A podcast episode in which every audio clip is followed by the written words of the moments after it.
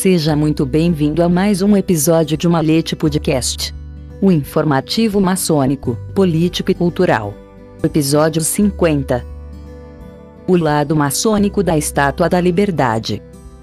Talvez a Estátua da Liberdade seja a escultura de raiz maçônica mais famosa de nossa história recente da arte.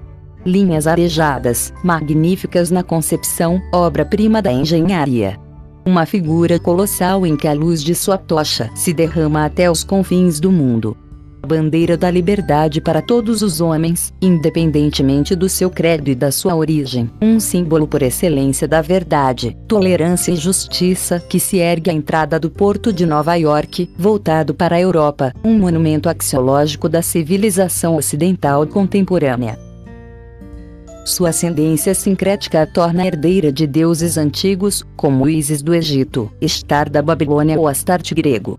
Seu rosto hierático e um tanto arcaico teria sido inspirado no da mãe do artista ou nos traços de uma das belezas da época, Isabella Eugenie Boyer, esposa do rei das máquinas de costura, Isaac Merritt Singer vestido com uma tiara de sete pontas, disposta em semicírculo, com um arco celestial de 180 graus, que transcende os sete continentes e os sete mares. Na mão esquerda segura a tábua da lei, cujos caracteres em algarismos romanos comemoram a Declaração de Independência dos Estados Unidos da América, 4 de julho de 1776. A seus pés, já quebrados, as correntes nos remetem à emancipação humana. Os três degraus do pedestal sobre o qual repousa correspondem aos três graus maçônicos: aprendiz, companheiro e mestre. Assim, o pedestal sobe por sua vez sobre uma base em forma de estrela irregular com 11 pontas. A Estátua da Liberdade é a obra-prima de um artista visionário e maçom universal, o escultor Frederic Auguste Bartholdi, Colmar, 1834, Paris, 1904.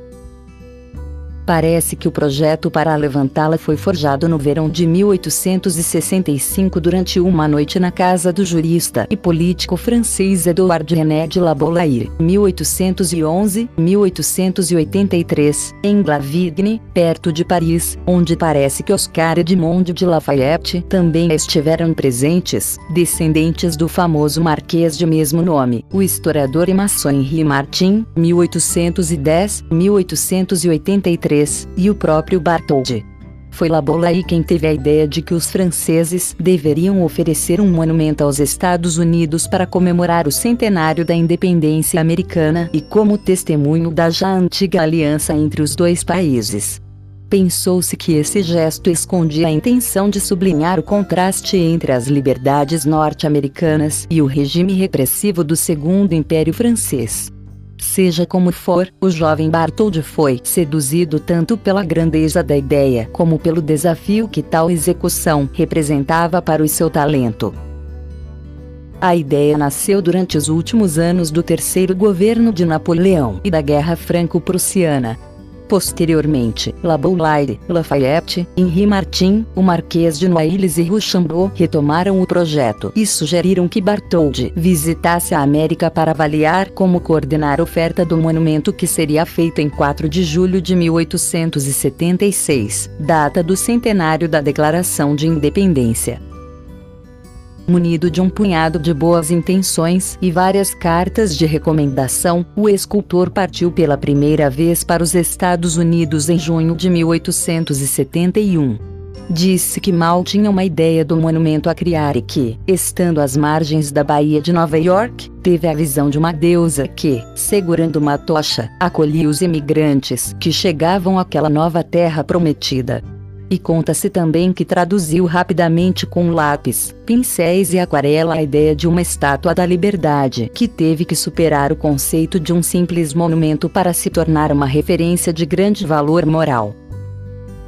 Embora esta bela história tenha sido questionada, Bartholdi em 1870 após o primeiro esboço, fez um modelo de terracota atualmente preservado no Museu de Belas Artes de Lyon. A verdade é que esta primeira viagem foi decisiva para a identificação da ilha onde seria colocada a estátua, problema que ainda não foi resolvido, como afirmou o escultor na entrevista ao presidente dos Estados Unidos Ulysses Simpson Grant em 18 de julho de 1871 de comum acordo entre os dois países, ficou decidido que a construção e montagem da estátua caberia à França, enquanto os Estados Unidos realizariam a construção de seu pedestal.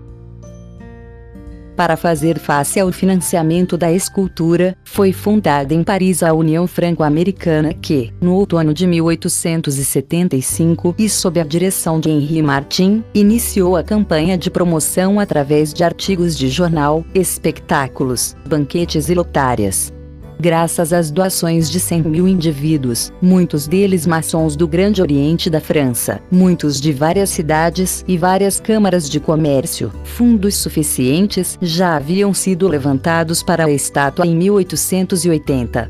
Bartholdi empreendeu seu trabalho nas oficinas parisienses da Rue Vavin o engenheiro Gustave Eiffel foi contratado para projetar a estrutura interna da estátua e a empresa Gadget Gaultier foi contratada para fabricar as placas de cobre que formariam sua superfície externa. Bartholdi foi iniciado na maçonaria em 1875 na loja Alsace-Lorraine. Seus irmãos testemunharam pessoalmente a gênese da Estátua da Liberdade, uma vez terminada, em 21 de maio de 1884, antes de mostrá-la ao Comitê Americano, Bartholdi pediu seu parecer preventivo para que, como se fosse uma peregrinação, todos fossem visitá-la em 19 de junho. Em um jantar realizado em 4 de julho do mesmo ano, a estátua foi formalmente apresentada a Levi Parsons Morton, embaixador americano na França, e ao Visconde Ferdinand de Lesseps, chefe da União Franco-Americana. Os documentos da loja Alsácia Lorena sobre escultura atestam a realização de uma conferência na qual o escultor, em 13 de novembro de 1884, teria compartilhado com seus irmãos os detalhes do processo e a forma de execução. Enquanto isso, a construção do pedestal foi planejada na América do Norte. A arrecadação de fundos para que isso acontecesse ficou sob a responsabilidade do Procurador-Geral e presidente do Comitê Americano William Maxwell Evarts, embora tenha sido Joseph Pulitzer, diretor e proprietário do New York World que, graças à Assembleia da Estátua de Liberdade nas oficinas de Paris, em 5 de agosto de 1884, a primeira pedra do pedestal da Estátua da Liberdade foi colocada, executada de acordo com o rito maçônico. Mais de 100 maçons participaram. O arquiteto principal do pedestal, Richard Morris Unt, apresentou as ferramentas de trabalho ao grão-mestre, William A. Brody, que as distribuiu por sua vez aos oficiais da Grande Loja de Nova York, o vice-grão-mestre, Frank R. Lawrence, o primeiro grande diretor John W. Vroma, e o segundo grande diretor, James Tenirk coincidindo com o aniversário do nascimento de George Washington em 1877, o Congresso dos Estados Unidos deu sua aprovação para a construção do monumento e o presidente Rutherford Richard Hayes nomeou o general William Tecumseh Sherman para escolher o terreno mais adequado. Tornando os desejos de Barthold realidade, ele optou por a ilha de Bedlore. Analisemos em particular um momento de grande interesse maçônico como ocorreu a cerimônia de lançamento da pedra fundamental do pedestal da estátua. Na América era tradicional celebrar ritos maçônicos por ocasião do lançamento da pedra fundamental de grandes edifícios públicos e privados, como aconteceu em 18 de setembro de 1793, quando George Washington lançou pessoalmente a pedra fundamental da capital dos Estados Unidos, com a assistência da Grande Loja de Maryland. Seguindo esse costume, William M. Evarts contatou a grande loja de maçons livres e aceitos do estado de Nova York e pediu a celebração de um rito maçônico para a ocasião. O convite de Evarts pode ser considerado a manifestação da influência local da maçonaria ou a simples continuação de uma prática nacional.